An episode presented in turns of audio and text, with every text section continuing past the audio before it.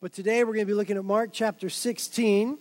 We've been looking at the resurrection, and we're going to look at just verses 14 and 15 today. it says in Mark 16 14, And afterward, Jesus appeared to the eleven themselves as they were reclining at the table.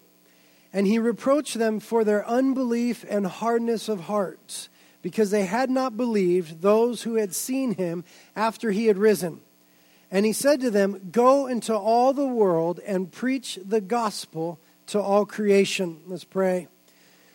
Lord, we thank you that you appeared to those men that day, that first Easter, when they were in disbelief and in fear, cowering behind walls. You appeared.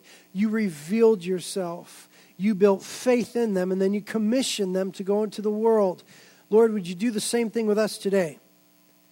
As we talk about the historical validity of your resurrection, would you build faith in us? And Lord, more than faith, would you build a fire in us?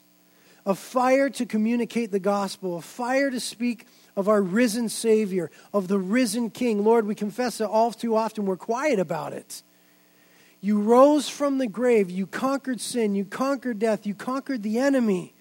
And so often we just sit silent in the midst of sin and heartbreak and tragedy and the work of the devil. And Lord, would you just begin to change us? Would you build a fire in us for evangelism, Lord?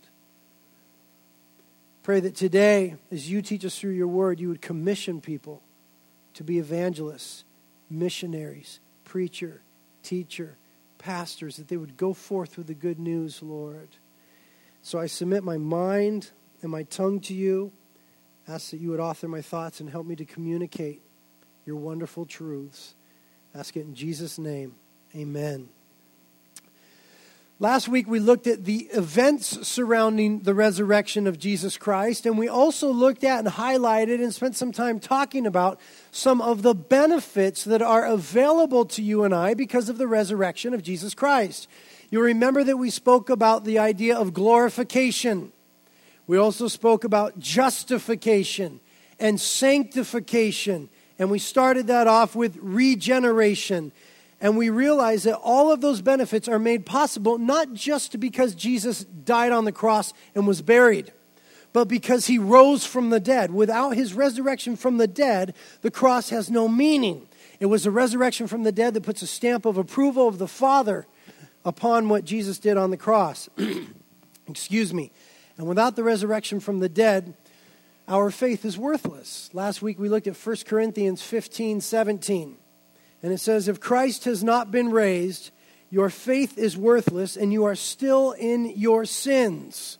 But I hope to persuade you today that it is reasonable to be fully convinced that Jesus' resurrection from the dead is actual, factual, and historical and that your faith as a Christian is not a blind leap into darkness, but it's founded on fact, it is historical, it is evidential, and therefore it is defensible.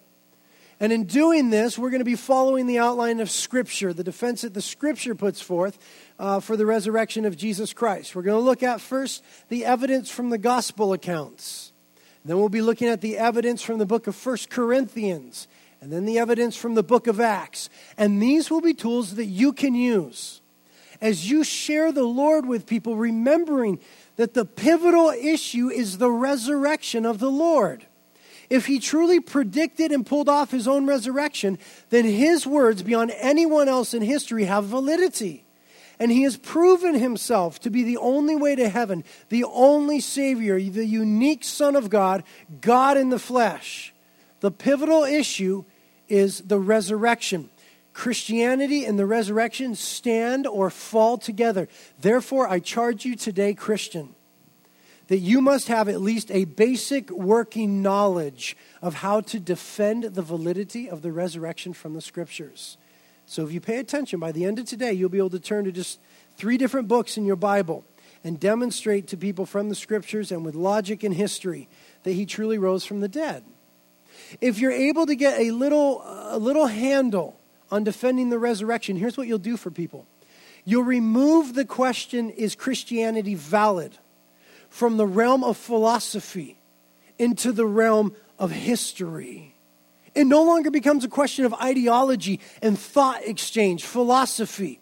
It becomes a question of history and founded upon fact. And what that does in the heart of a man and woman is it pushes them rightly to a decision.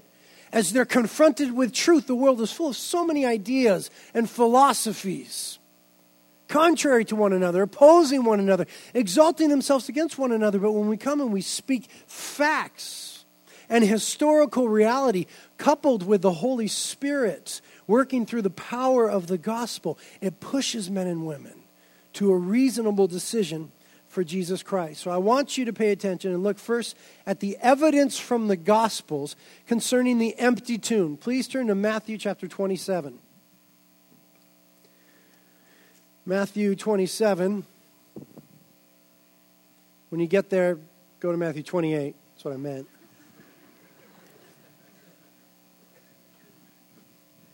Matthew chapter 28. We're going to read the first seven verses. It'll be review for us concerning the events of the resurrection that we spoke of last week. Matthew 28, starting in verse 1. Now, after the Sabbath, as it began to dawn toward the first day of the week, Sunday morning, Mary Magdalene and the other Mary came to look at the grave. And behold, a severe earthquake had occurred, for an angel of the Lord descended from heaven and came and rolled away the stone and sat upon it. I love that picture. There is an earthquake, there is a rumbling, and an angel rolls away the stone and he sits upon it. It is such a wonderful picture of victory, of absolute victory over sin and death, that he's sitting on the stone, that Jesus could not be held by death. Amen? Verse 3 and his appearance was like lightning, and his garment as white as snow, speaking of the angel. And the garment, or the garments, the guards shook for fear of him and became like dead men. And the angel answered and said to the women, Do not be afraid, for I know that you are looking for Jesus, who has been crucified. He is not here, for he has risen. Just as he said, Come and see the place where he was lying. And go quickly and tell his disciples that he has risen from the dead. So the fact that the gospel likes, wants to put forward at this point is that the tomb was empty on that first Easter morning. I want you to see how those who were opposed to the gospel, opposed to the mission and the ministry of Jesus Christ, dealt with the empty tomb. Go to verse 11. It says, Now while they were on their way, speaking to the women on their way to report to the disciples what they had seen, Behold, some of the guard came into the city and reported to the chief priests all that had happened.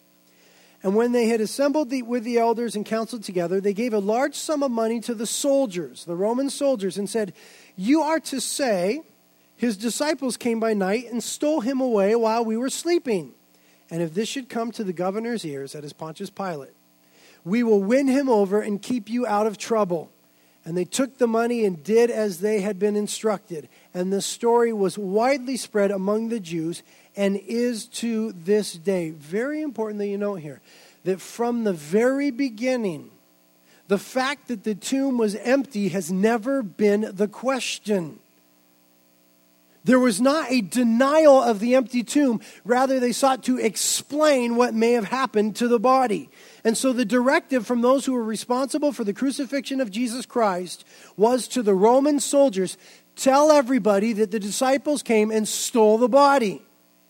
And then they said, if Pontius Pilate gets mad at you, we'll defend you, don't worry, because if a Roman soldier failed at his post, it was punishable by death.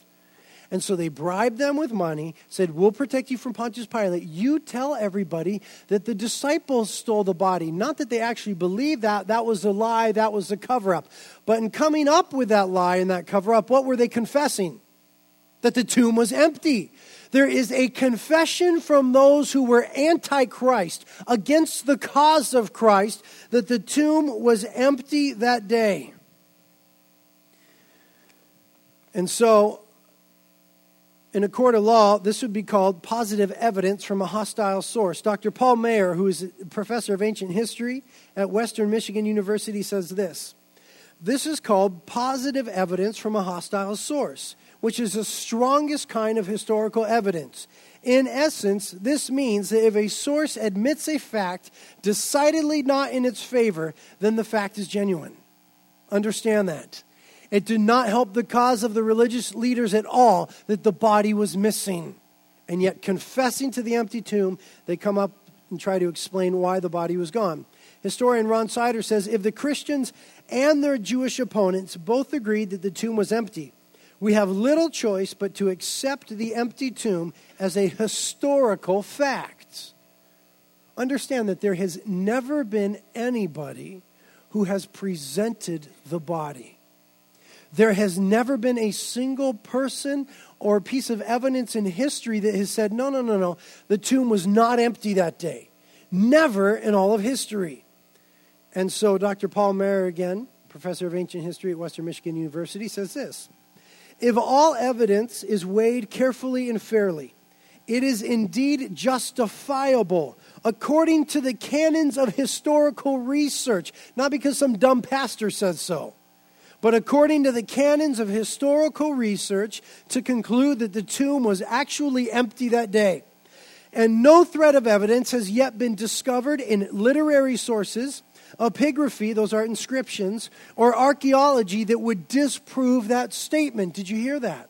Not a single shred of evidence has ever been presented to the contrary that the tomb was empty that day. So it's not even a question whether or not the tomb was empty. The tomb was empty. What the question then becomes is what happened to the body? And the cover up, of course, was the disciples stole the body. Is it possible? Because people still believe that today. You may be sharing the Lord, people, and, oh, he didn't rise from the dead. The disciples took the body and wanted people to think that. Let's think logically for a minute. Is it at all conceivable that the disciples could have stole the body that day? I want you to look now in chapter 27, starting in verse 57. It's concerning the burial of Jesus and the securing of his tomb. Matthew 27, 57. And when it was evening, there came a rich man from Arimathea named Joseph, who himself had also become a disciple of Jesus. We spoke of him last week. This man went to Pilate and asked for the body of Jesus. Then Pilate ordered it to be given over to him. And Joseph took the body and wrapped it in a clean linen cloth and laid it in his own new tomb, which he had hewn out of the rock. And he rolled a large stone against the entrance of the tomb and went away. And Mary Magdalene was there, and the other Mary sitting opposite the grave. Now, on the next day, which is the one after the preparation, that is Saturday now, the chief priests and the Pharisees gathered together with Pilate and said, Sir, we remember that when he was still alive, that deceiver said, After three days I am to rise again.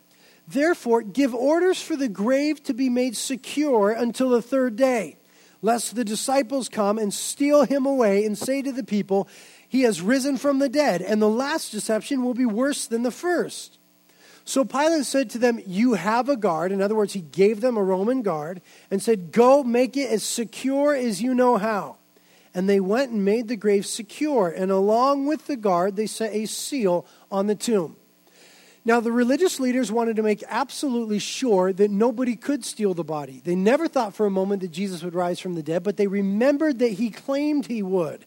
So they say to Pilate, We need to secure this tomb, lest there come a deception.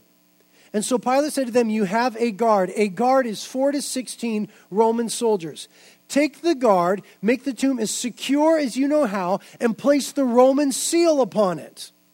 The Roman seal was a ribbon that would have went across the front, and with clay it would be attached on either side, and then the signet of the Roman governor would be pressed in there. And what that seal meant, they did it with envelopes and deliveries and different things, was that nobody was to violate that area. Nobody could break the seal unless authorized by the Roman government. In fact, immediately after the time of Jesus, we find from historical sources that breaking a seal that was on a tomb in Israel became punishable by death from the Roman government. We have uncovered historical writings in Nazareth, an inscription that said if anybody violates a tomb and removes the body when it has been sealed by Rome, it shall be punishable by death for them. They found that in Nazareth dates to just after the time of the crucifixion of Jesus Christ. What event do you think could have made the Romans put this law in their book? It wasn't on the books before the resurrection of Jesus Christ. Afterward, we find this historical document that says, okay, it's punishable by death to mess with the seal. In other words, the seal was broken. We just read that the angel rolled away the tomb, rolled away the stone, excuse me. But is it possible to think that these disciples, who were by every measure of the word cowards, weren't they? Lord, we're willing to go to prison and to death with you, they said that night at the Last Supper. And then they go into the garden, and as soon as the enemy comes, they all take off. They didn't even show up for the cross. It was all women except for the Apostle John there at the cross. We ought to have the women play flag football. They're probably tougher than the men. But these guys were cowards. They fled that night. Peter denied knowing Jesus Christ three times when little girls recognized him. We're told in the book of John that at this point, before Jesus reveals himself to them, they are behind locked doors in a room, fearing the Jews. Their Messiah has been crucified. They're behind locked doors, gathered together, not believing that he'll be resurrected, afraid of the Jews. Are we to believe that they somehow mustered up enough courage? These 11 to go against possibly 16 Roman soldiers and try to defeat them and then steal the body and pull off the greatest deception the world has ever known? How could we think that they could defeat the Roman soldiers? The Roman soldier was the greatest fighting machine the world has ever known. Trained to defend six square yards of ground to the death. 16 of them would have been more than enough to cover the front of that tomb. They would have made minced meat out of the disciples in an instant. Are we to think that while they were sleeping, as the elders suggested the Romans say, that they could sneak by? Not at all. Romans in those days, when they were guarding a post, if there was 16 of them a guard, 12 of them would sleep in a semicircle with their heads facing toward whatever they were guarding, and then there would be four awake on the inside, fully alert, ready to defend. Are we to think that the disciples snuck past 12 of those guards, defeated the other four, rolled away the stone, which, by the way, weighed one and a half to two tons? And then stole the body? Not just stole the body, but disposed of it so thoroughly that no one in history has ever claimed to see the dead body of Jesus Christ.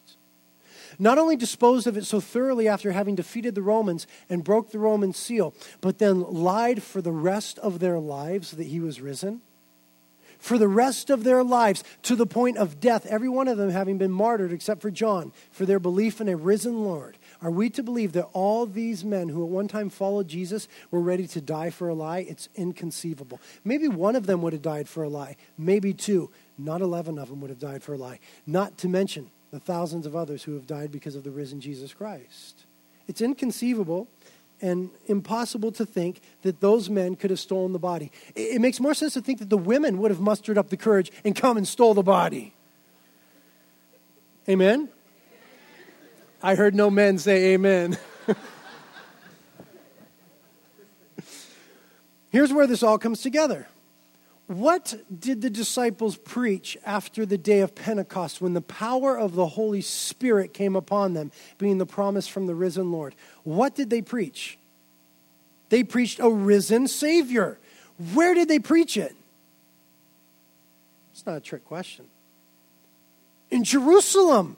They preached a risen Jesus Christ in Jerusalem, in the town where he was crucified. Had he been in the grave, all anyone would have had to have do when they heard Peter preaching the risen Lord is walk over to the grave and say, He's right there, he's in the grave.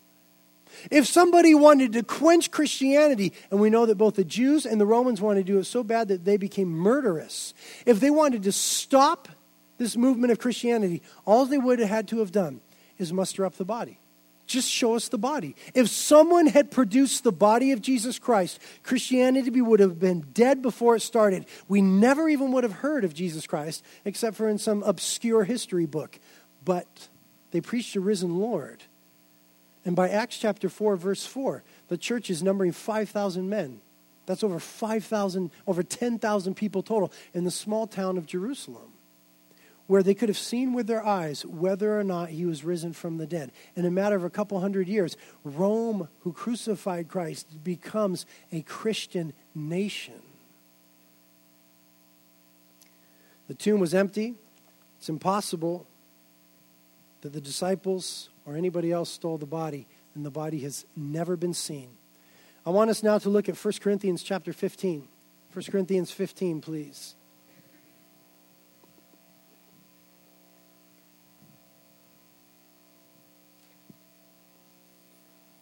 The evidence from 1 Corinthians 15 is concerning eyewitness evidence. 1 Corinthians chapter 15, let's start reading together in verse 1. Paul writing says, Now I make known to you, brethren, the gospel which I preached you, which also you received, in which also you stand, by which also you are saved, if you hold fast the word which I preached you, unless you had believed in vain, meaning without effect. Verse 3 For I delivered to you as of first importance what I also received. Here is the message, the gospel message that Paul received from the Lord that Christ died for our sins according to the Scriptures and that he was buried, and that he was raised on the third day according to the scriptures. That is the gospel message.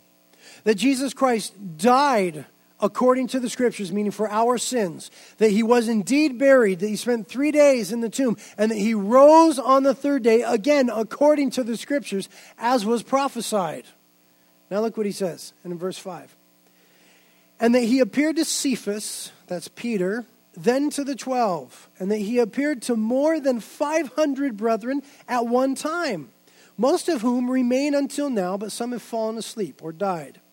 Then he appeared to James, that is James, the earthly brother of Jesus, then to all the apostles, and last of all, as it were, to one untimely born, he appeared to me also.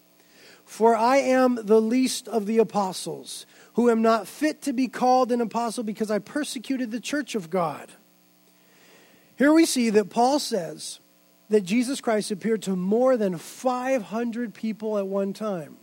If we put that together with the gospel accounts and the other people that he says here, we have the three women that went to the tomb, according to Matthew and Mark, the three women that went to the tomb that morning that Jesus appeared to. We have the two on the road to Emmaus. We have the disciples. We have James, who was Jesus' earthly brother. And we have Paul and the 500. That means at least 518 eyewitnesses to the risen Jesus Christ says in Acts chapter 1 verse 3 that he appeared to them with many convincing proofs over a period of 40 days. So for over 40 days the Lord showed himself to 518 or more people. Now it's very interesting what Paul says in verse 6 after he appeared to more than 500 brethren at one time, most of whom remain until now. The book of 1 Corinthians was, wrote, was written in AD 56. That is just about 20 years after the resurrection of Jesus Christ. What he is saying here is go ask him yourself. He appeared to more than 500. They're still alive. It was only 20 years ago. How many of you here were alive for the assassination of um, um, uh, uh, JFK? Ooh, a lot of you. All right. I wasn't here. Um, but JFK, that's been well over 20 years now, hasn't it? Ooh, how long has that been? Oh, never mind. It's been a long time since JFK. But listen, many of you who are witnesses to that are still alive. It would be as if someone wrote a document that claimed to be authoritative and circulated it throughout the nation and said JFK rose on the third day. Thousands saw him. Go and ask them, they're still alive. How many people would that person have to ask before they figured out that that document that was being circulated was not truthful? Nobody came forward when 1 Corinthians was circulated 20 years after the resurrection of Jesus Christ and said that's not truthful. There were people who could verify and say, Yeah, I'm one of those 500. I saw him. I saw the risen Lord. If 518 witnesses to the living body where each should take the witness stand and spend three minutes testifying, including cross examination, that would mean that there were over 26 hours of eyewitness testimony. 26 hours of eyewitness testimony. Can you imagine them on, uh, at the little thingamajigger they sit in, giving the defense? I saw him. I saw him, number 499. I saw him, 512. I saw him, 513. I saw him, 517. I saw him, 518. I saw him. 26 hours later. And now the prosecution. Uh, who do you call to the stand? Oh, gee whiz. Uh, we haven't got a single person that's ever seen the dead body of Jesus Christ, but we don't believe he raised from the dead. Do you see what I'm saying? 26 hours of eyewitness to the physical resurrection of Jesus Christ, and not one voice in all of history, in any document or any scientific study, has been shown to say, I saw the body. History is absolutely deafening with the silence of testimony to the dead body of Jesus Christ. It didn't happen. He rose from the dead. Amen. I want you to know also that all of these people mentioned here in 1 Corinthians 15 were not, were not at the time followers of Jesus Christ. Many would say, hey, well, he appeared to the followers, and the followers wanted to believe that he rose again, and it was like a mass hallucination. They all saw it, and they thought they saw it, and they really wanted it to be true, and so it was true for them. That's not true. James, who's mentioned here, the brother of our Lord, was an enemy of Jesus Christ during his ministry. He was there in Nazareth when they tried to throw Jesus from the cliff. He thought he was absolutely loony. He wanted nothing to do with Jesus. After he saw the risen Lord, he became a pillar in the church and was murdered for his faith in the risen Lord. Paul the Apostle was a persecutor and a murderer of Christians. He saw the risen Lord and became, well, Paul the Apostle. Which brings us to the evidence from the book of Acts. Turn to the book of Acts, please, chapter 2. The evidence from the book of Acts.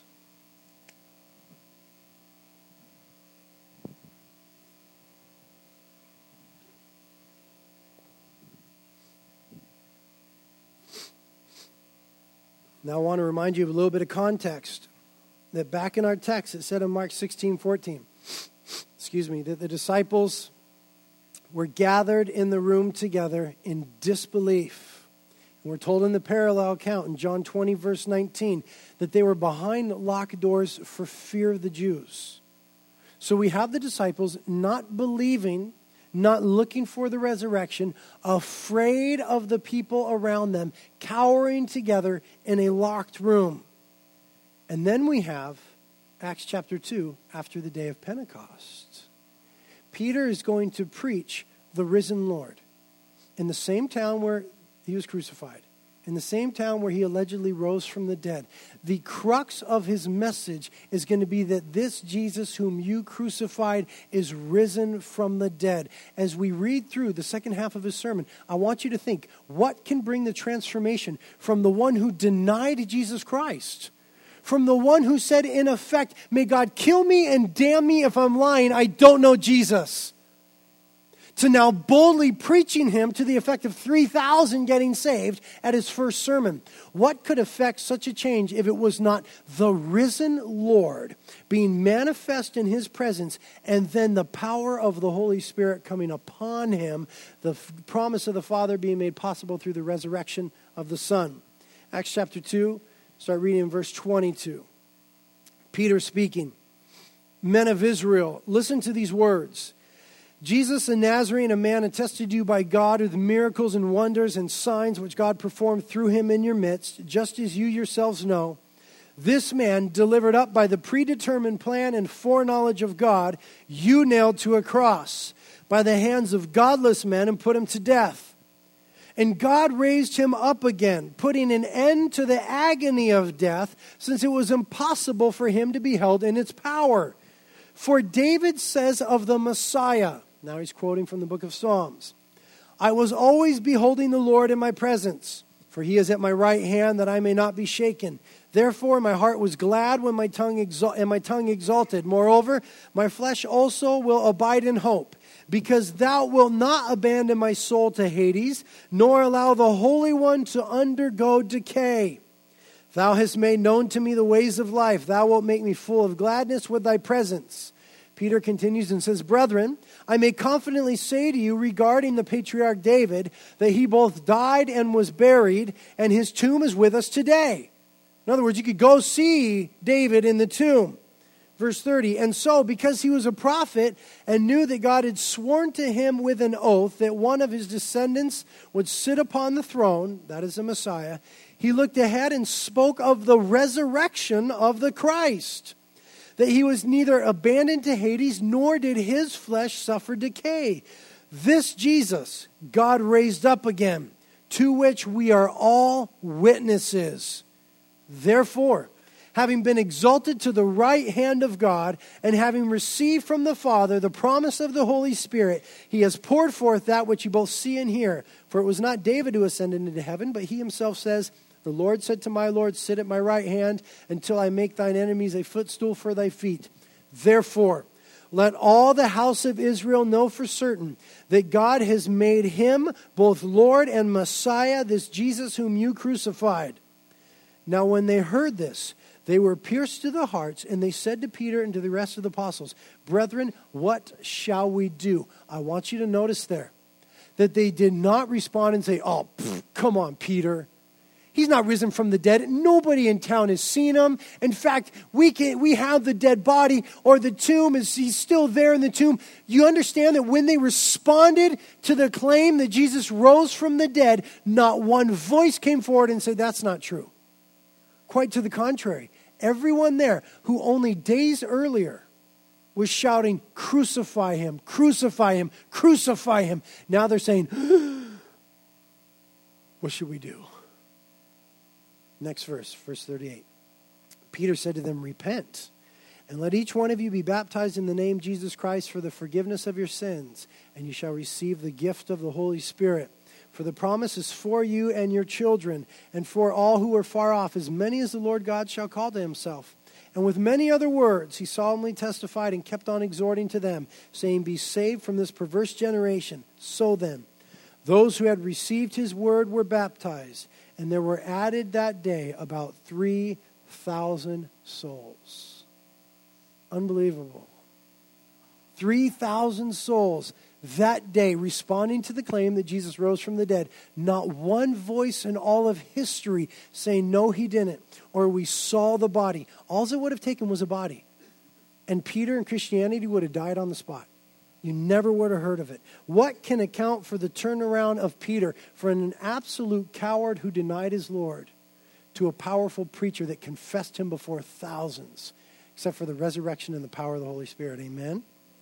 Acts chapter 3, we see Peter and John going up to the temple to worship. And there is the lame man that used to beg for things there at the gate beautiful. And they're coming through, and the lame man is looking toward them, wanting to receive something from them. And Peter says, Gold and silver I have not, but what I do have I give unto you. In the name of Jesus Christ the Nazarene, stand up and walk. And Peter reaches down and grabs him by the arm and pulls him up.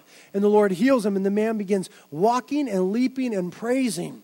And everyone around sees that he's been healed. And they're like, What? This guy's healed. We know this guy's been lame here, lame forever. He's healed. Who did it? And people begin to move toward Peter and John to revere and honor and extol them.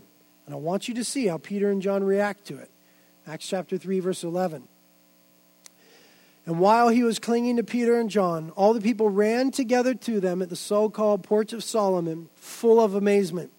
But Peter saw this, the people running around him, amazed at him, and he replied to the people, Men of Israel, why do you marvel at this, or why do you gaze at us? As if by our own power or piety we had made him walk. The God of Abraham, Isaac, and Jacob, the God of our fathers, has glorified his servant Jesus, the one whom you delivered up and disowned in the presence of Pilate when he had decided to release him. But you disown the holy and righteous one and ask for a murderer to be granted to you. That's the story of Barabbas. Verse 15. But put to death the Prince of Life, the one whom God raised from the dead, a fact to which we are witnesses. And on the basis of faith in his name, it is the name of Jesus which has strengthened this man whom you see and know, and the faith which comes through him has given him this perfect health in the presence of you all. Now, that is a transformed life. That is a life that has seen the risen Lord. Number one, he had the boldness and the power in the Holy Spirit to say, I don't have any money, dude, but what I have I give unto you. In the name of Jesus Christ, be healed. And in faith, he reaches down and he grabs him and pulls him to his feet. And the man hits the ground and he's healed.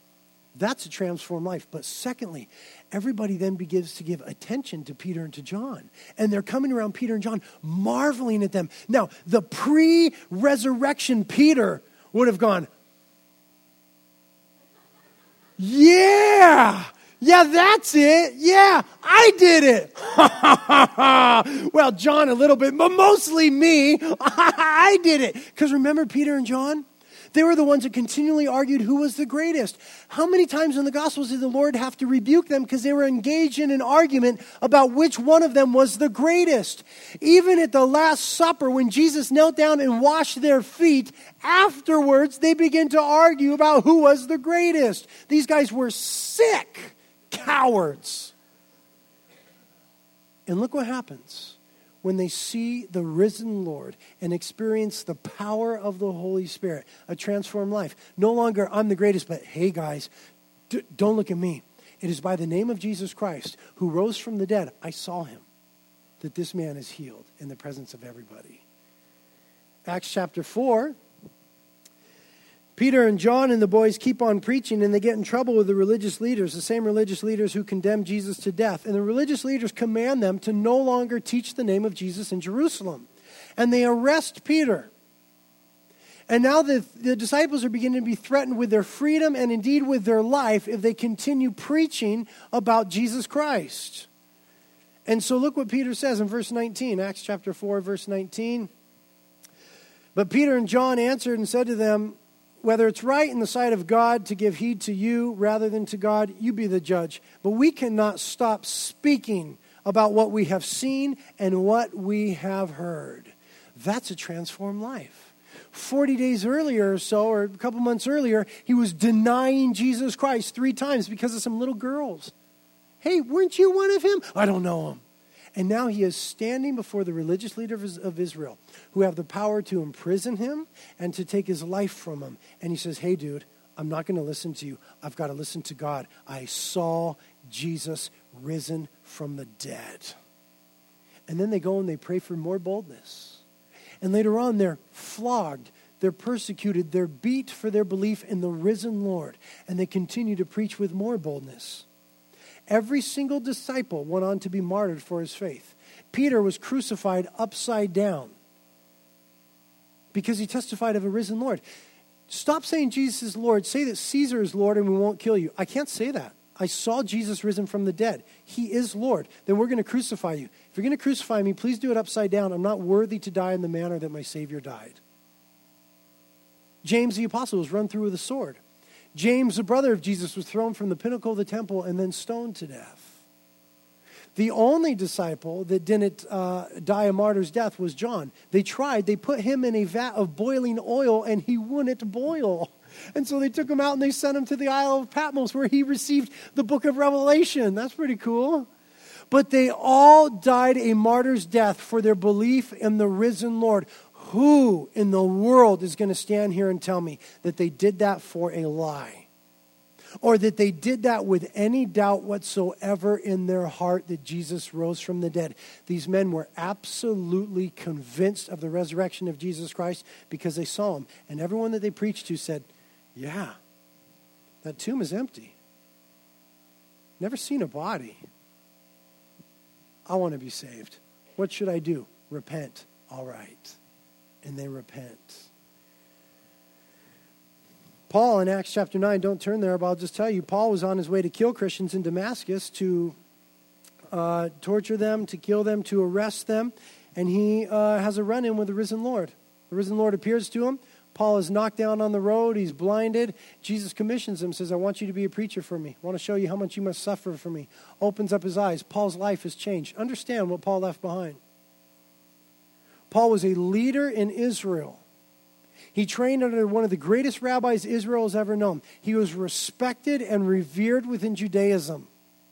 And Paul laid that aside for a Savior who was crucified by the Jews. Paul was just like the thousands of other Jews who had faith in Jesus Christ and that they laid aside all of their national identity to a certain degree. They are willing to give up every they gave up the Sabbath and they began to worship on Sunday. They stopped sacrificing. What has to happen in the mind of a Jew in that time for them to stop sacrificing? Only the risen Lord. They move from the Sabbath to Sunday. They stop sacrificing. They stop um, uh, uh, celebrating the normal Passover meal. And now they're taking the Lord's Supper. They exchange the totality of their identity for this man, Jesus Christ. It only makes sense that he must have rose from the dead. And it says, Paul says rather in Philippians chapter 3, let me read it to you. Paul, having left that life behind, given his life to the Lord, says in Philippians 3 7, Whatever things were gained to me, those things I have counted as loss for the sake of Christ.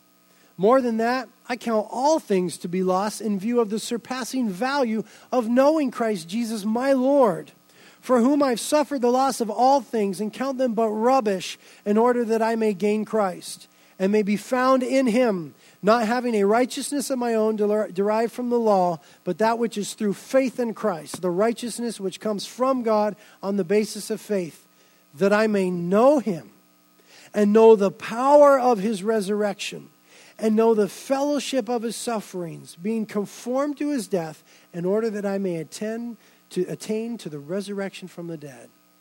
Paul saw the risen Lord, and he said, From this point on, everything else in my life is rubbish in comparison to knowing him and the power of his resurrection and the fellowship of his sufferings.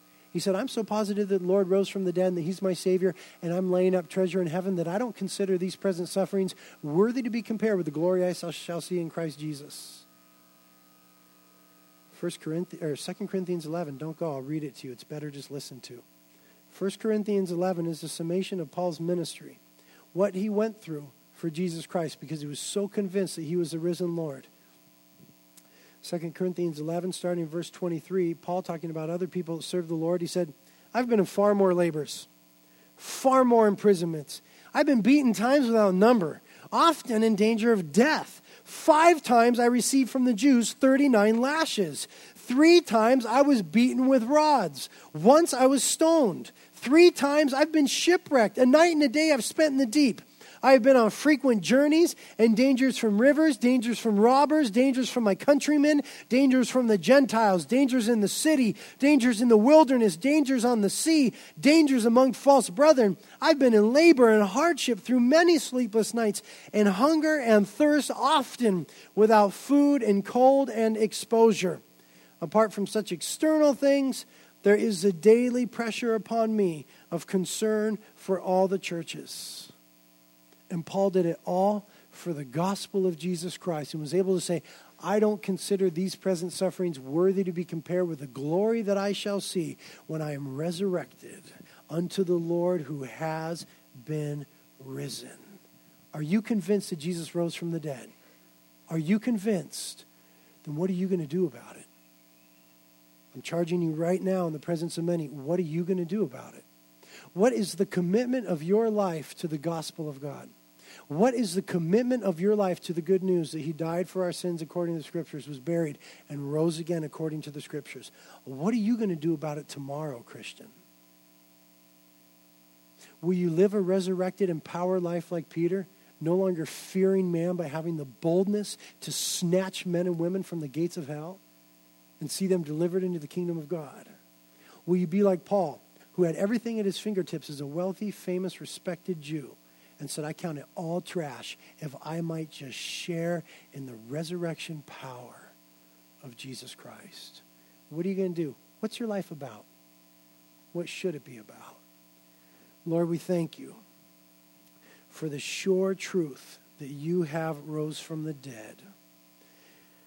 And Lord, I would ask now that you'd bring our hearts in line with that reality that you would well up in us a passion to go out and preach the gospel of Jesus Christ. Maybe some of us here were like those disciples, afraid, locked up together, not really sure, doubting. But Lord, you have appeared to us today through the preaching of your word. We have seen you risen and exalted. And so commission us, God. Speak to us now to go forth into all the nations, making disciples, preaching the gospel of Jesus Christ. I want to offer to you now the power of the Holy Spirit. It's not that I can give it to you, but it's, it is available to every single Christian. Perhaps you're a Christian and, and you know, man, I, I, I, I should be preaching that I should be sharing the gospel. Not necessarily preaching at a church, maybe, but just letting people know I should be speaking of this risen Lord. I should be making him known among my family, among my friends. But there is a spirit of fear in you. You're afraid to bring it up. You're afraid to mention his name. Listen, God did not give you a spirit of fear. That is not from God. He has given you a spirit of power and of love and of a sound mind. But after the resurrection, what transformed the life of Peter was the power of the Holy Spirit coming upon him.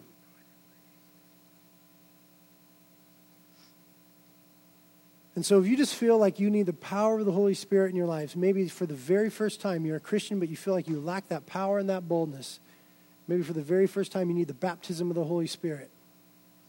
Or maybe you just need a fresh filling. You know you've received it, but you're saying, gee whiz, Lord, I am stirred.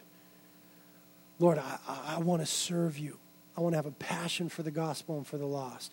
I need a fresh and filling of your Holy Spirit. I'm going to ask you to stand where you're at right now, and we're going to pray. If you need the power of the Spirit in your life today to be a witness of Jesus Christ, stand where you are.